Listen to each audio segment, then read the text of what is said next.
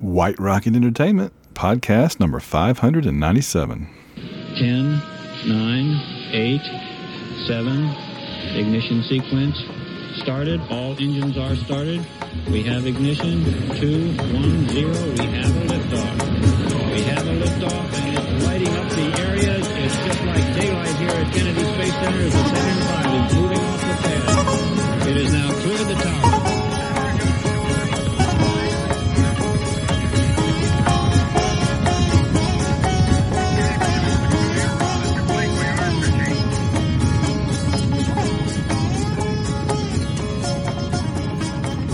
Right, here we are at DragonCon 2021 on the sci fi literature track, and we're talking about the pulps. We're going to talk about some old pulps, some new pulps, some what is pulp, and, have uh, quite a bit of other interesting things to say about the pulps. And joining me for this uh, exploration of that uh, topic are these three gentlemen that you see here. Let's introduce ourselves, starting with Bobby. Hi, I'm Bobby Nash. I'm an author. I have written my fair share of what we call new pulp. Um, and uh, yeah, I, I am happy to be here. And uh, Teel James Glenn, introduce yourself, please, sir. Hello, I'm like the man said, Teel James Glenn. Um, I've written a lot of new pulp stuff, and I've been lucky enough to write new versions, new stories of some of the old classic pulp characters. Um, and yeah, this is a delight to be here. All right, and Sean. and I'm Sean. Hi, um, no, I'm Hi, Sean. Sean. I'm Sean Taylor. I've written uh, a lot of new pulp, along with some science fiction, horror, uh, comics, um, that sort of thing. And uh, if you want to know more about that, just go to thetaylorverse.com. It'll have you all that stuff. So, And I am your host, Mr. Rourke. No, I am uh, Van Allen Plexico. And I write, yes, I write um, the Sentinel superhero novels and uh, the uh, Har- uh, Harper and Salsa crime novels and several other and sci-fi.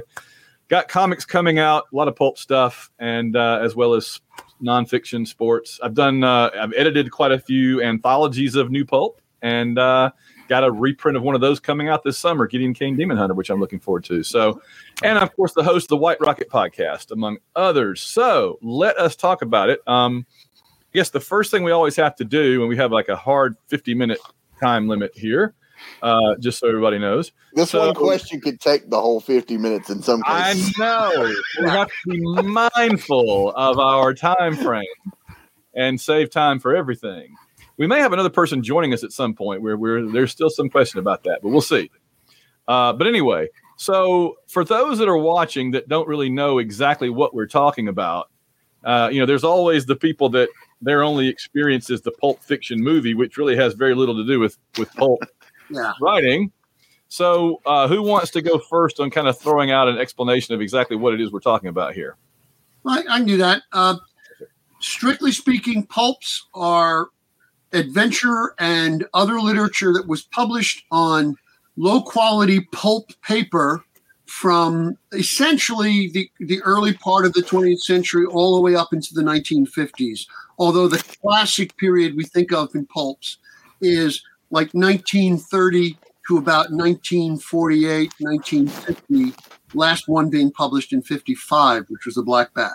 Um, they are popular literature. They were what you could get for a dime or some cases a nickel. And they filled the niche for people who wanted to have something to read. This was before paperbacks existed. So they were very much the popular excitement literature. yeah, and they were in contrast. Uh, the pulps obviously were the cheaply done things as opposed to the slicks, um, which were your nice, you know, high paying in some cases, you know, magazines. You know, case if you weren't getting in those, you would basically slum it and write 17 stories a month to get paid the same as one might get paid for the slicks kind of thing. But pulps, yeah, the thing I like about it is they were passing around literature. Um, it was like you read it, you roll it up, you slip it in your back pocket, uh, you pass it along to somebody else before you get a new one or get one from somebody else. Like, hey, I finished reading the Western one. Do you want to read the sci-fi? Sure, you know. It was it was it was for the masses. It was the people's uh, Yeah. story. Yeah. And, and especially once the war started, they were highly recyclable. Yeah. So recycling them, so which is why they are part of the reason those ma- those uh, pulps are more expensive today is there are so few of them Mhm. because of the war recycling efforts. But Mhm. l- like Sean said, this was the kind of thing where, you know, writers would go and over the course of one to two days pop out almost a book, you know, like a, a small book, what we'd call a novella today, probably. And they would do it over the weekend for like like a penny a word. Yeah. But this was how Yep. a lot of these journeyman writers made their money. You know, we we think of some of these guys as doing, you know, you know, we think of it now as really good literature, but like guys like Edgar Rice Burroughs and William Gibson and whatnot, these guys just sit down and pump this stuff out. Yep. There were cases of guy walking into an office to turn in one story. The editor would go, I got this painting of a cover. I need a 30,000 word Mhm. novel by tomorrow. Can you do it? And they'd go home and do it. Yep. Just On on, typewriters. on, on giant typewriters you have to pound with your hands. Yes. Yeah. Astounding. All I right. like that you said we. Oh, go ahead. I said I like that Bobby said we think of this as great literature because I'm like, where did that come from? Because ah, Well, a lot of people do though, but there are a lot of people Today- This, this is, Hey, you know, Dashiell Hammett, Ray Bradbury, people Yeah. forget they started in the pulps. yeah. absolutely, but we but we remember those guys are the classics, so they're kind of penultimates. But Yeah. just Well, like maybe today, I like sh- so much is throwaway, you know. maybe I should have said classic instead of instead There of great literature. Well, but yeah, there, there's a but there is a they they've become they've become popular in the classics or Yeah. but for, you know with time you know we look you know it's, it's almost like a cult movie. Movie comes out bombs at the box office nobody talks about it. 20 years later it's playing on TNT or HBO Max and you know suddenly it becomes this huge hit and people forget that it bombed. It just becomes now this, we should summon the spirit of Mike Bullock. yes Let us all Yes. concentrate. Yes. If we all concentrate, I think we can bring him into the. Welcome aboard, Mike. Well, introduce yourself, Mike. We were just starting out. We introduced ourselves and they were trying to explain what pulp is. Ah, my name is Mike Bullock. I am a writer. I suffer from an excess of imagination, and if I can't get things out creatively, I literally start to come apart at the seams. So that has led to uh, I was able to write the Phantom for Moonstone Books for quite a long time. Um, produced more Phantom comic books than any other American aside from Lee Falk ever, which I think is really, really just an awesome thing to have been able to do. And beyond that, I just love all things pulp. There you go. All right. So we've we've heard the other three gentlemen besides me. I haven't had my shot yet. Take a kind of a crack at explaining what exactly pulp is, what makes it different from other literature, and so forth. What are your thoughts on that? Well, I think first it's easy to pigeonhole it and it's easy to decide it's just one particular genre. Like I've talked to plenty of people who think it's all about, uh, you know, private eyes and seedy alleyways, stories like that. Um, but I think what a lot of people forget is pulp spanned almost all the genres.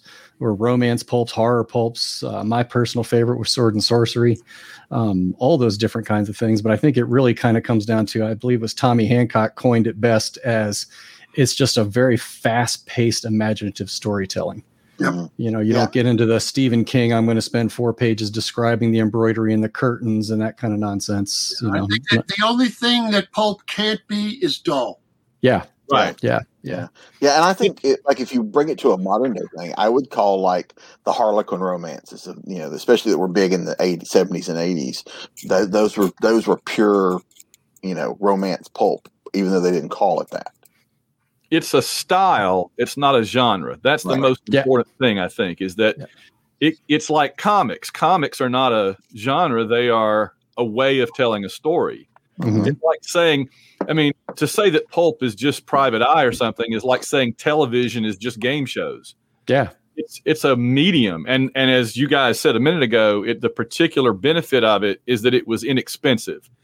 You know to, today i think we've all pretty much come to the conclusion that today's version of pulp in terms of a delivery system is like uh, ebooks kindle that kind of Mhm. thing.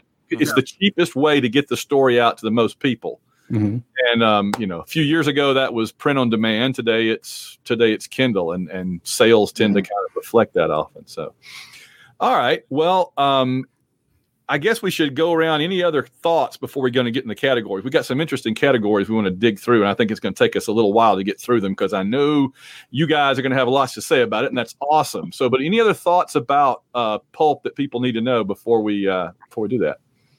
I don't like it in my orange juice no, no, Or, no. or his coffee. or my. I mean, the paper starts to disintegrate, and Yeah. you know, just uh, They do get nice and yellow. Yeah. yeah, yeah, yeah. Well, that is, by the way, that that does remind me of one of the thing that, that something you said a, a minute ago. You guys said reminded me is that you know you, you're talking about the slicks versus the pulps, and that's the great irony of the pulps is that back in the day when they were being produced, the prestige was in the slicks and the pulps were throwaway. But today, when you go around and find these leather bound, acid free preserved volumes, it's pulp in it. The slick Yeah. stuff is long gone. Nobody wants a, leather bound collection of that. during his lifetime, that great hack writer Shakespeare, what he was doing was considered junk. Mm-hmm. The literature of the time were the sonnets. That's what Yeah. everyone aspired to write. Nobody wrote plays that had any respect for themselves. So he's the ultimate pulp writer, the ultimate, you know, hack that turns out what people actually want to hear. And there can be an, an enormous amount of quality in that. Mm-hmm. I love that crossover where Doc Savage fought Hamlet. That was incredible. Yeah, yeah, yeah. Well, the spider, the spider was perfect in Coriolanus because there was so much. Told you there was something Not rotten in Denmark. Yeah, I mean, people. I always tell my students, people go get off of work and go to the Globe to watch Midsummer Night's Dream, like they come home and watch Big Bang Theory or something. That was Yeah, it was it was government subsidized propaganda and sitcom. Sure, yeah, pro pro Elizabeth propaganda. Um, well, let's get to the let's get to our uh, categories here. We've got a few, and I think this will be kind of neat. The first thing I want to go, do go around the horn and ask, and I'm just I guess I'm going to kind of work my way. Everybody sees this probably differently, but I got Bobby next to me, which is cool. So, Bobby, let's start out with you. Who is the greatest pulp character? And I figure we're gonna this when we do this, we're gonna hear about the like the biographies briefly of several cool ones. So it's a good question. So, Bobby, in your opinion, who is the greatest pulp character of the day of back in the day? I have it down to two, and and and and the reason for this, one of them, one of them, I'm very biased on, and it's a character I had never heard of until I was actually tapped to write the character, and that's the character of the Domino Lady, um, which you guys can see on the the poster on the wall there, if I lean the right direction. Um, in reading, she only appeared in six stories back in the heydays of the pulps, and they were the spicy pulps. You know, in today's terminology, that's the stuff you got behind the counter wrapped in plastic, you know, so you couldn't see the, you know, the cover. And uh, she was a very interesting character. What made her spicy was not only that she was a woman character who dressed provocatively, but she was not afraid to have sex, you know, which in those stories, you know, she goes in for the clinch, the camera goes off this way, and, you know, later, oh, you know, but there's a lot of innuendo and things like that in the stories. So when I was tapped to write the character, I went and found reprints of those original stories and read them. And my first thought was not only how cool a character she is, but that those stories could be told with very few changes and be set today. That there was very little that needed to be changed to make her viable today. We could we could film those and that would be a six episode miniseries with very few changes. And so, but she's a very smart character. You know, it's not just from looking at the covers and everything. Yes, it's about the figure, it's about the low cut dress, blah, blah, blah. But when you read them, she is a super intelligent character who has this interesting gimmick of when she, most of her villains were crooked politicians, corrupt businessmen, Hmm. you know, dirty cops, things like that. She would write them letters on white ink on black paper mail them letters anonymous that says, I know what you did. And here's what I'm going to do to you because I know what you did. And so she would warn them, I'm coming for you. And here's what I'm after. So they would be on guard against this and she would still outsmart them. And I think that was what really made me fall in love with the character was not that she could shoot them and fight, but that she could outsmart people. She was very intelligent. And so you know, and having written her multiple times now, I've really just the more I write her, the more I love the character. Um, but the other one I thought of, just from a gimmick standpoint, is Secret Agent X, uh, the man of a thousand faces who could become anybody, and which makes for some interesting stories because he can just he can be anybody, and the reasons for him taking people's places or just becoming this character to get into involved with something. I, I just found those two characters to be very compelling. And also, like Domino Lady, Secret Agent X's origin with only minor tweaks works today, which I actually did write that um, because he was in a war in Afghanistan when something happened to him that allowed him always in a war in Afghanistan yeah, that allowed him to learn this this this skill and then he goes to work, you know, doing, you know, put that skill to use. So with very few tweaks, his origin works just as well oh, as man. as Domino Ladies. Yeah. Bobby, I, have got to say, I'm going to get to, to Teel next, but I got to say, I, I was telling somebody the other day, I love how in the new Sherlock Holmes, Watson was still injured in Afghanistan mm-hmm. because the British were there in the 1800s and they were there in the around 2000. So you just can't yeah. get out of it. The more things change, the more they stay the same. Alexander the Great said, you know, he went around Afghanistan. Okay? Yeah. but no, I'm not doing it. Yeah. You know what? Our grandkids will be at this one doing one of these in 30 years going, yeah, you know, this character we're in the war in Afghanistan, and there's nothing there but crazy. Anyway, uh, Mr. Glenn, go ahead, sir. What do you? What's your? Mine are probably more traditional, but um, in terms of the greatest of the pulp card, because I agree with Bobby. There's a lot of really cool minor characters that are fascinating, but for me, Doc Savage starts the list. Um, he is the ultimate science hero. He is all about his brain, although he's physically perfect. He was raised by his father and a bunch of scientists to dedicate himself to fight evil. And um, what most people forget is that his first story, Man of Bronze, he's 18 years old. He's oh. not the um, wrinkly looking guy who's on the cover that was a, you know a 35 year old actor uh, that was painted as him. He was supposed to be very young but incredibly smart, a surgeon, had all these cool sidekicks with him, and um, so for me, he's he is the embodiment of like the science hero pulp guy, and the other one that to me greatest, and in both cases, I think the characters transcend the writer, like Sherlock Holmes transcended Conan Doyle. The other one is Tarzan. Tarzan, which was only written as a one-off. He had no idea of ever writing a second book until an editor said, "Give me a second book," and he went, "What?" You pay me? Yes. Okay, I'll write it. Um, which is why they're not actually as well written as his John Carter books. But to me, um, he is the embodiment of uh, every civilized person's fantasy to become this primitive superhero who is nobler than noble and smarter than smart. Guy teaches himself languages constantly. Uh, he's nothing like the the dumb moron in in, in most of the movies, um, and gets into all these fantasy adventures. So I think in terms of pulp characters, those are the greatest. Not necessarily the best, um, but to me, the ones that I mean, between the two of them, there have to be 150 knockoffs of those two characters. Yeah. Mm-hmm. You know, um, maybe more. Uh, Tarzan certainly has billions, but um, there's a lot that owe even my Doctor Shadows is is a, sh- a shadow of, of Doc Savage. But I think those for me those are the two. So mm-hmm. I cede the floor. John.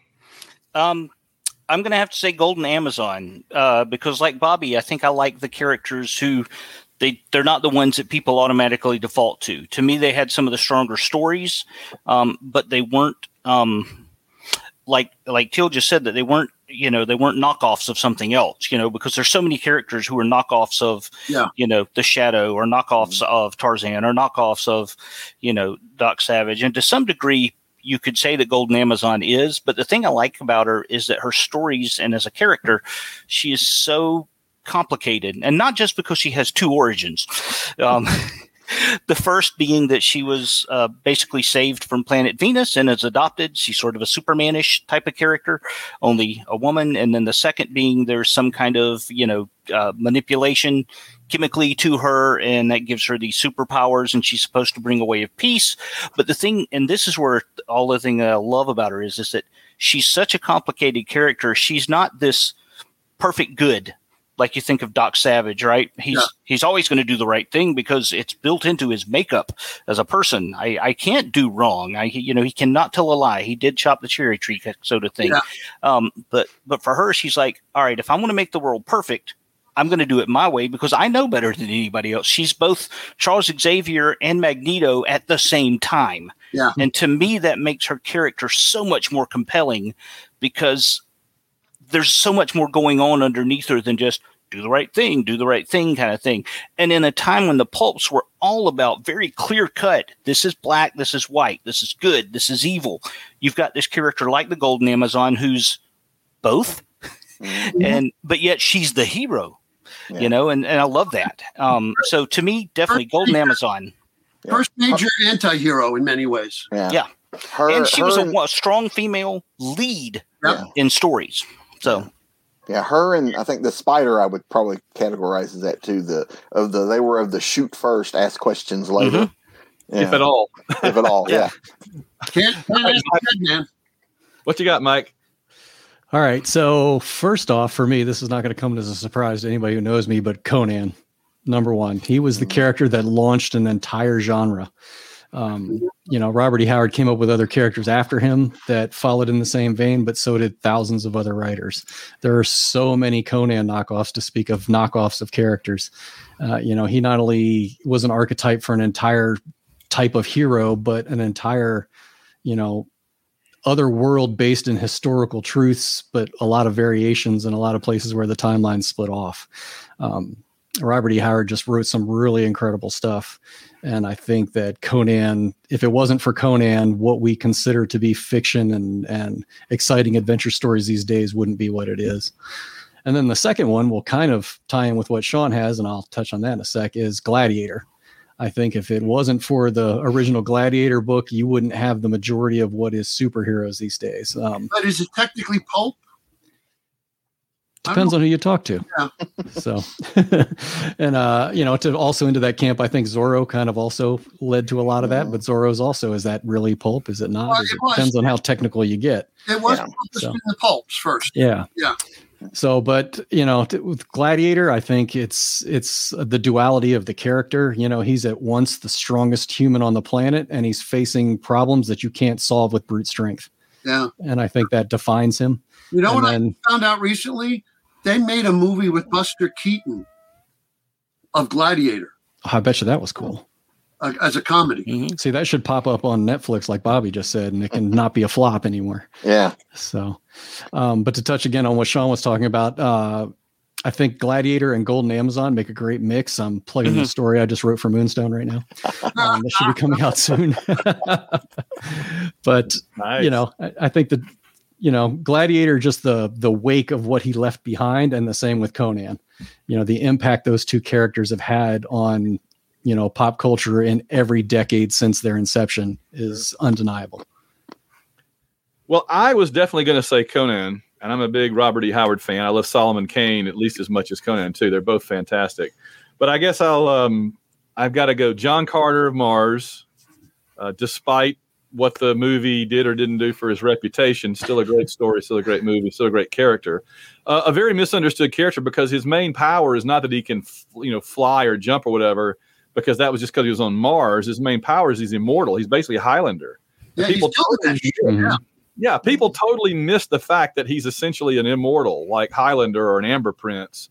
And he just happened to be on Mars on those stories. You could do a thousand more John Carter stories yeah. where you do other stuff which is mm. really cool. Um, and then I think the other one, this is a little more recent, but I think this is kind of like, you know, there's like the pulps from the 30s and 40s, and there's the pulps, the new pulp of today.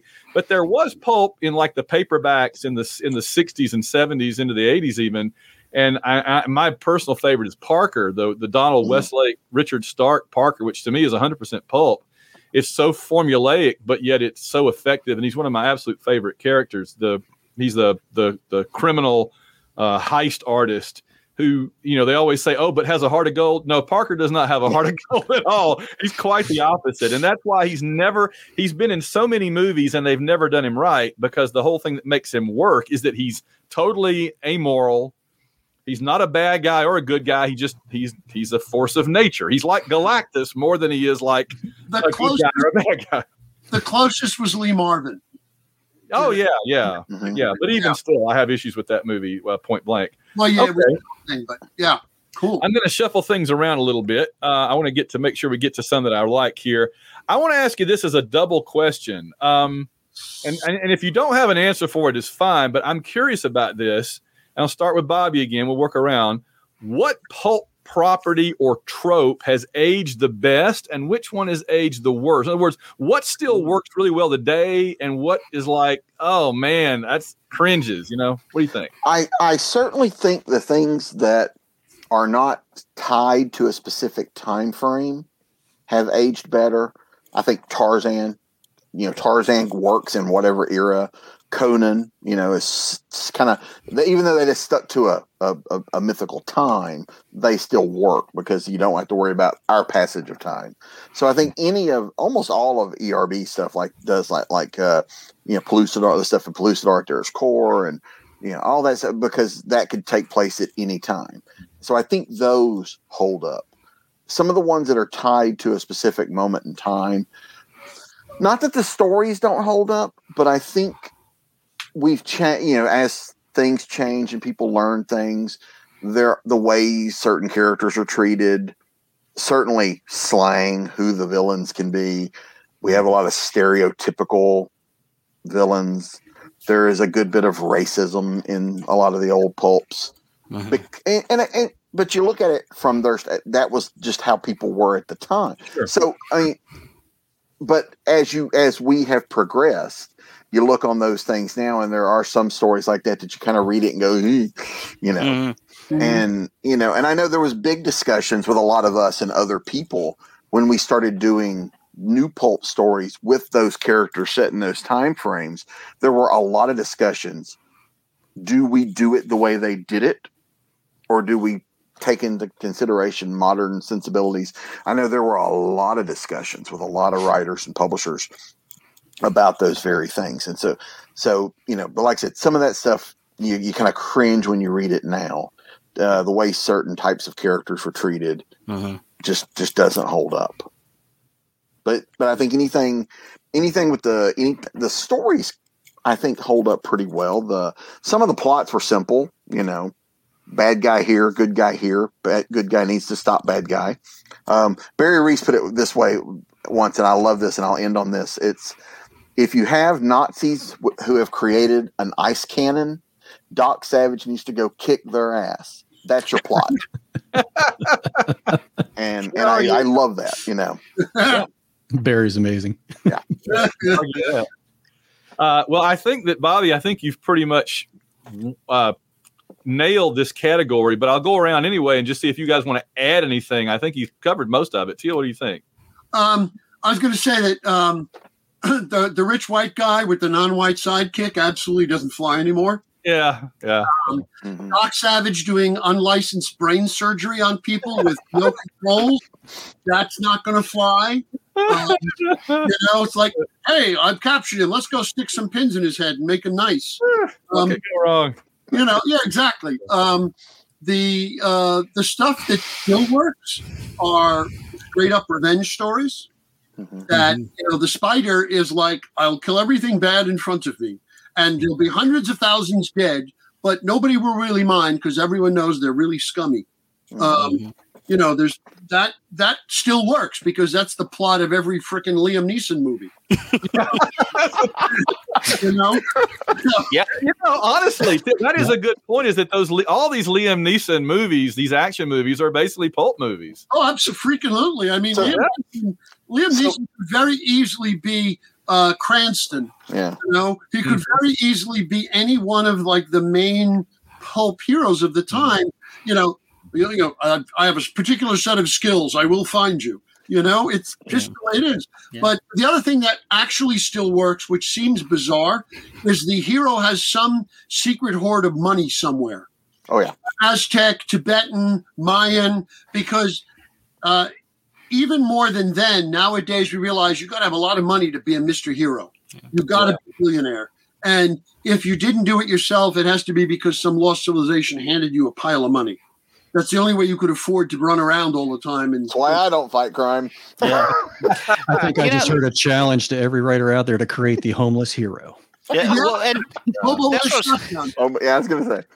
Well, and and I got to say, I agree with you on the and building on that about the um, you know, the characters that can still do it because their story still works, right? I think that's why folks like the Black Bat, for example, um, they can work whatever setting you want to put them into, whatever time frame, because the character itself. There's a level of genericness to it. Anytime you put a dude in something that covers his face, there's a genericness to it that unless it says something specific time wise, like Bobby says, it's going to work. Whatever you Captain do with it. 1941. Yes. yeah, that wouldn't work. But yeah, you take the black bat, you can make him uh, he can become any race, he can become any whatever, he can and in any time period and he's going to work because there is something intrinsic. It's kind of like, you know, we can call blue anything we want to, but there is something behind the word that is essentially and intrinsically blue Yeah. that we can't. There's an intrinsic truth behind, uh, you know, intrinsic truth behind that, and it's the same thing for characters like the Black Bat or the Shadow. There is an ins- there's an intrinsic truth of who that character is that can work anywhere, anytime, any whatever. Um, but I do disagree with you. I think uh, Teel on the um, for me, the one percenter hero is played out. I am so sick of that. I am tired of the people with all the money. Uh, to me, the characters that I encountered, um, like Spider Man in the in the the seventies, he didn't have money. He was always down on his luck, and to me, that changed. And I've started. I've I really identified more with like, and I got away from the the rich hero who, you know, can do whatever and blah blah blah, No, no, as I- opposed I- to I the agree. yeah. I, I, I'm just saying it could work. I still prefer, you know, um, Sam Spade looking for a buck to, Mhm. um, you know, Chandler's character who never asked for money. I, Yeah. To me, that's still more real, Right. it can still work because It can work. I guess. I guess personally, I can't write that because that type of mentality just drives me crazy, uh, and I can't. And the, and like Bobby said, the the shorthand racism just doesn't work. The yellow peril, the whatever, you can't. That's just not going to fly. So, Yep.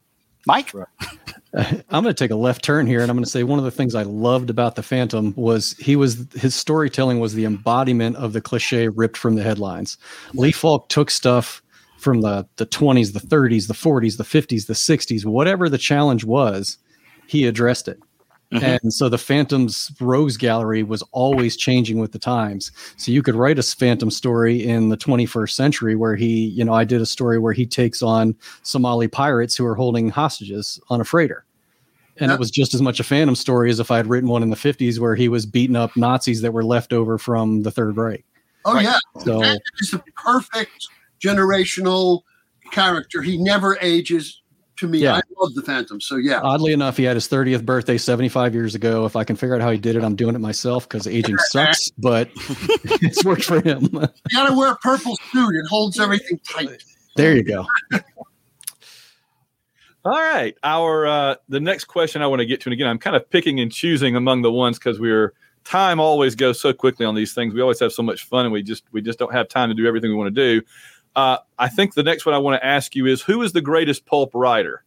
And this is from the go from the classic era. I don't mean like, you know, me or something. Although I know you all want to say me, and I appreciate it. Let me go ahead I appreciate it. I appreciate it. But Sorry, Bobby. I'll have to that- give you your money back later. yeah. I was going to say Van, but no. Uh, um, you know what? You have go with the go, go with the classics. Yeah. You know what? I, I, I have to give it to Edgar Rice Burroughs. I, you know, and it's, it's it's tough to narrow this down. There's a lot of fantastic, you know, writers out there, but I just I love Burroughs' work. I think Burrow created some amazing worlds, you know, and concepts, and that are that are fun to read today. and revisit today just as much as they were then. Yeah, very good. All right. Bill? Mhm. I, I I would have gone with Burroughs, but I'll do a different one. And for me, it really is a toss up between Ray Bradbury and uh, Robert E. Howard Mhm. um, for two completely different reasons. But people forget that Bradbury was a pulp writer. He wrote every one of the genres too Mhm. horror, detective, you know, um, because he did, he proved that it doesn't have to be throwaway stuff. On the other hand, Robert E. Howard changed my life. Robert E. Howard, um, when you read his original stuff, not stuff that's been re edited or cleaned up, even with the inherent racism in some of it that got less as he grew up and got old, you know, he, he grew as a person and you can see it in his writing. Um, he found a way to reach through the page and just grab you by the throat with everything he wrote. Even if the plot didn't work, you didn't care. It just pulled you along with it. Mhm. You know, Yeah. Detective stories are terrible, but you don't care. Absolutely. I got I got to tell you a quick uh, a, a quick story about Ray Bradbury that I just read the other day. I'm reading the Harlan Ellison biography, Lit Fuse, and there's a little um, David Gerrold wrote the introduction, and it, just really quick. Gerrold said he was at Harlan Ellison's house, and Ellison got a phone call, and Ellison's like talking for a few minutes and hangs up, and and Ellis, Harlan Ellison turns to David Gerrold and says. Uh, that was Ray Bradbury, and he says a couple of things. He says, "You know the difference between you and me and Ray Bradbury, David." And David's like, "What?" He says, "You and I know this is just a game. Bradbury believes this crap." I thought that was interesting. I thought that was really interesting. Yeah. Sean, what do you got? Um, I'm going to pull a name from out of left field that most people probably wouldn't know, and that's William Fitzgerald Jenkins, who you would probably know as Murray Leinster. Um, and the thing I love about Murray's work is that he, like Ray Bradbury, he did everything. But the thing that I really, really love is that he has so much non serial work that I can just read in a sitting and pass on and jump to another story and jump to another story. Because, you know, the, the thing we always think about the pulps are the serial work, right? I can read one Black Bat story and another Black Bat story and another, or, or one Doc Savage, and, you know, but there are so many standalone stories that are just fantastic and get overlooked. Um, and as a writer, I tend to not write serials either. You know, if you, re- I think the uh, Rick Ruby stuff is the closest I've gotten to a serial. You know, um, unless we ever do another, you know, uh, uh, the Mars books for you there, Van, um, and Oh, uh, maybe so. You know, um, but but yeah, these standalone stories were so good, but they're so often forgotten, and that's why I love Murray's work. Now he had some more stuff that clo- that was closer to serialization, but his earlier stuff, if you go, I mean, he was writing romance, westerns, you know, thrillers, uh, and everything, and they're all just these great stories. It's like he's not the he's not the you know Nobel poet laureate or whatever for any of these things, but he is always consistent and you're never going to find a story that you go, oh, that's crap, you know. Mhm. So yeah, Murray Leinster or Leinster, however you say the name. Yeah, I'm not, I've never known exactly. Mike, what you got? I'm going to go back to the two already touched on in Burroughs and Howard. I think the thing I loved about them is both of them had the ability in one sentence to tell you what most writers take a paragraph or two to get Mhm. across. They could, you know, say the character walks in the room and this happens and this happens, and all of a sudden you've got, you know, this great picture of what the what the room looks like. You see everybody in it. You understand the temperature. You understand all those things in a very short time span. And Howard had a way of using words that not too many people were using at the time in ways that people weren't necessarily using them to really give it a flavor that nobody else was was kind of capturing that lent to, you know, the authenticity of the worlds he was creating. So I, I think he he gave the term purple prose positive meaning. Mhm. He had so much color in every phrase and so much depth to every sentence that you went you really it just took your breath away. I do want to throw in a It wasn't purple, it was ultraviolet. Well, yeah, yeah. Uh, no, it was Stygian. that ah yes. Stygian. you, the I want to throw in is Lester Dent, who is a personal idol of mine, Mhm. who people kind of forget because he was writing to a very strict formula. But you can, if you read his stuff in sequence, you can watch a writer progress. So that by the time he did his mystery books in the fifties, he was an incredibly skilled writer. His Oscar Mhm. Sail stuff is just gorgeous. But people think of the character, not the writer. Right. And the, the thing about the others is that they got you know them as writers. They they they eclipse their characters because they did more than one. Yeah, and there were so many unknown, or you know, we knew they because there was a lot of house names. Oh yeah, Like like to this day, no one knows who wrote the original Domino Ladies. No one Wow. knows. Lars Anderson was a made up house Yeah. name. Um, you know, there's a lot of those, but there were also, as we mentioned earlier, this was not glamorous work. So there were a lot of writers who were real writers who worked under pen names writing Mhm. pulps. Michael Crichton wrote pulps as John Lange Mhm. Completely different style and everything, but they're fantastic. But if he'd have wrote those under his own name, we might never have gotten the Andromeda strain or Jurassic Park because he would have been pegged in those days Yeah. as just a pulp guy and not given those opportunities. Mhm. I, I have to again another quick little story, the Lester Dent story I love, and a couple of you have heard this before. That he was first starting out, he was um, working someplace that had typewriters, a bunch of typewriters. So he would stay late or come in early and be typing these stories up when he wasn't working. And this guy comes in and is like, "What are you doing?" He's like, "Oh, I'm writing these stories for the pulps." And he's like, "Ah, you're writing stuff, yeah," just making fun of him, laughing, laughing. He's like, you know, what do you make doing that? Dent said, Oh, I make this much money. Guy sat down, started typing right next to him, hammering out a story. so, yeah, I mean, that, he was doing quite well. Yeah. So, let me see. Uh, we do who? Uh, okay. Which pulp property could and should be made into an Amazon or Netflix series tomorrow? You know what? I like I, as I said earlier. I think Domino Lady or Secret Agent X are ready to go. They don't require much in the way of reinvention at all. There are other characters too. I, you know, Remo. We talked uh, beforehand about Remo Williams. I think Remo Williams is ripe for a comeback. Uh, Well, I I- think Domino and Lady and, and, and, and Secret Agent X are these are these are tropes and, and character archetypes that people totally get. hmm You don't have to explain them, you know. Right, right. Because Oh, she's Secret basically Agents she's are faces, yeah. yeah she's Batman in a dress. Yeah. you know, and, and a domino mask. You know, um, you know. I and can't Secret unsee Agent- that. Yeah. no, and and and Secret Agent X, you know, Secret Agent X. The best way to to tell that to a new audience, look at the Mission Impossible movies now with all the stuff they're doing with the the Yeah. quick mask. Cha- that's Secret Agent X.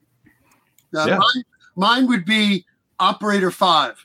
The purple Another good one. saga would be phenomenal. It, it will go into the audience that loves Walking Dead and apocalyptic stuff. And you just have, and it's a fictional country, so you just make up either a fictional country or make it some secret organization for the for the emperor, and you're set. The other one would be Click Rush, the Gadget Man. Hmm. He, it's basically MacGyver. hmm He's Oh, okay. guy who uses cool science stuff. It was a Lester Dent character, and the last one is the Avenger, Be- simply because of that makeup stuff, and it's got the most realistic origin of any of them. They killed his wife and kid. He solves the murder.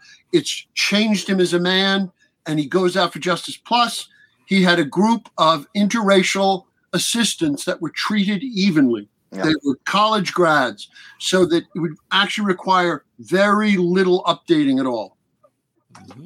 There's an age the best for sure. Yeah, I, I I didn't answer that question, Mingo. By the way, I have to say that. Um, d- I mean, definitely, age the worst is is the racial stuff and the way that women are treated for sure. But again, Marvel was still treating women that way pretty much into the Mhm. '60s, early '70s. So it's just one of those societal things. Still doing yellow face on actors into the Oh, yeah. 70s, for God's sakes. Yeah. For sure, for sure, yeah. But yeah, that's the kind of thing that's aged the best. I think I agree. That is the um, you know, the, the, these just these these these motivations that everybody can understand. They're timeless. They're timeless. Sean, um, Obviously, I'm going to go with Amazon doing a Golden Amazon animated series. That would be fantastic. It would have to be am- animated to really pull it off. Um, but I think because it is, uh, you know, the the sort of conflicted hero, right, that you get now with stuff like The Boys and stuff like Invincible.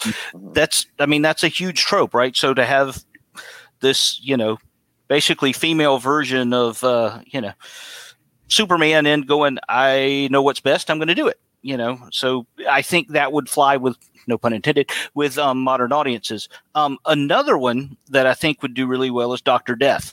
The bad guy is the hero of the series. We've seen it with Dexter. We've seen it with so many different things. And this, and again, it's the same thing. He's he's the hero of his own story, just like Magneto. I know what's best. I It just means I have to kill. I can't deal with a hero named Ascot Keen. I just can't. well, we change his name. And the last one, and this is one I would really love to see. I cannot remember the name of the story. It's a one-off story from a science fantasy story, um, and it's about these group of men. They're boat wrecks. They end up on this island, and there are these flying women on the island. And they fall in love with these women, and they realize the only way to keep the women from leaving is to cut off their wings and I could see that pulled off over us over a, like a standalone season to tell that story. And it is one of my favorite pulp stories to this day because I mean that was done. I'm trying to remember. I want to say it was in the early 40s, and Mm. somebody and I think it was a male writer who did it. Um, like I said, I got to remember the title of the story um, to do it. I remember the cover, but I can never find it. Um, That could be a, a Black Mirror, Sean. it could be a Black Mhm. Mirror, but it's it's just it's so ahead of its time. I mean, that story said, "Holy crap! Look at the way we as men, to stay the way we are as men, have to treat women." And I think that is a powerful story that would be really well received today. And of course, it would get you know it would get you know your all of the people complaining about how you're pandering again, just like all Mhm. everything else. But Yeah. it's but Oh, it's not. I mean, this was an early take on that. So yeah, that's, that seems like the kind of thing HBO would jump all over. and it's a fantastic story. But again, it's a one-off story, and I cannot remember who wrote it or what it was called. I just remember the story so strongly because at the end of it, the guys are holding the wings, and they base and they burn them, and the women are like they have no idea what to do, and they just kind of pull into themselves and become good little 1950s housewives, basically. wow. wow. And it was a powerful, powerful story. Mm. Mike, Mike, I don't know how you follow that. Follow that. So I would think Gladiator and Mr. Keen. I think Gladiator because so many people these days just want to snap their fingers and have all the power and have all that. But as you see in Gladiator's story, having all that really doesn't solve your problems. Yep. So you give the people the answer to this is what I've always wanted, and this is what I wish I was the strongest guy around, or I wish this, that, the other, I wish I was immortal. And then you get it and you find out, well, that doesn't, you know, that doesn't help me pay the rent. That doesn't help me deal with this person over here who's doing this atrocious thing. Um, doesn't help me solve the ills of the world. And then with Mr. Keen, I think you know you saw that kind of to some extent with Person of Interest. You've got this shadowy character behind the scenes who has this information access like no other, and he can grab some operatives and pull them in and have them affect change. So I think both of those would work really well in the, the current I atmosphere. think actually for for this for Smallville, they took an awful lot from Gladiator. The whole progression of I can't play sports, I have to do this. Mhm. A lot of that was taken directly from Gladiator. Yeah, well, I mean, Superman was taken directly from Gladiator. Well, yeah, but I mean, they, they went to that part of Gladiator and used it, which hadn't been Yeah. used in Superman itself. Yeah, I think gladiator stuff, and, and, and this is, I've gotten in trouble with my editors for this because you take what is a character's central conceit, their their true power, right? Whether they fly a plane, whether they're super strong, and then you put them in a situation where that doesn't help them. Right. And how do they do it? Mhm. Like, you know, the, the Lance Star stuff, the, the editor looked at he's like, he's not even in a plane. I'm like, well, exactly. He's going to win if he's in a plane. What's he going to do out of the plane? Yeah. that's when I get to see if he's a hero, right? You know, Yeah. but no, those are fun things to do where you take the hero and say, let's not play to your strengths because if you can punch something, it's an automatic win. Let's see what happens when you have to outthink something, you know? That's like my story of the Iron Ace at the soccer mom meeting. You know.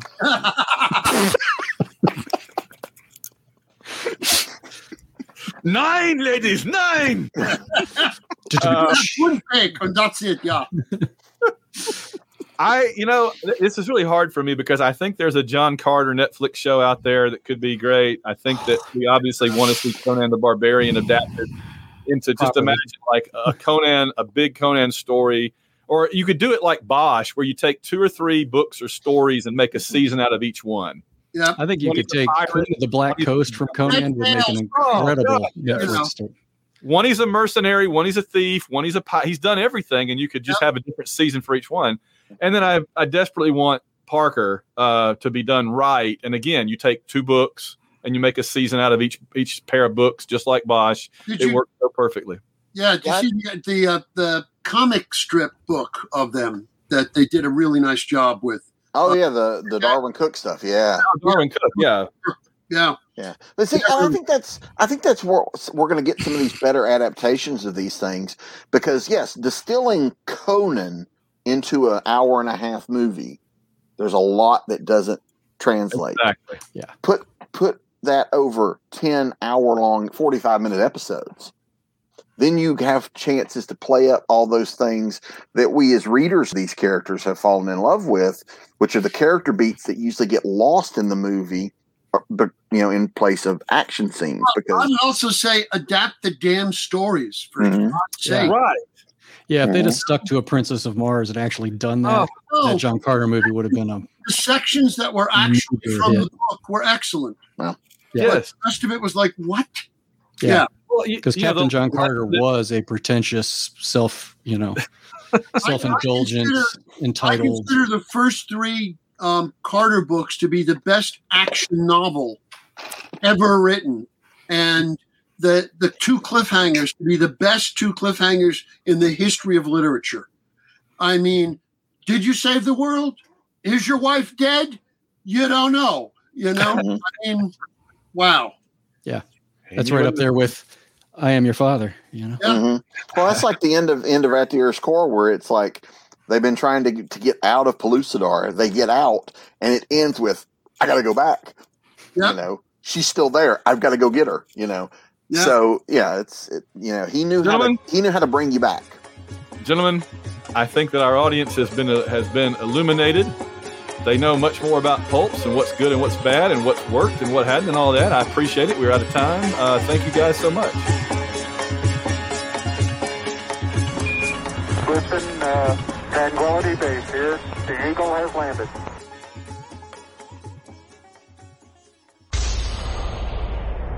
This has been a White Rocket Entertainment production.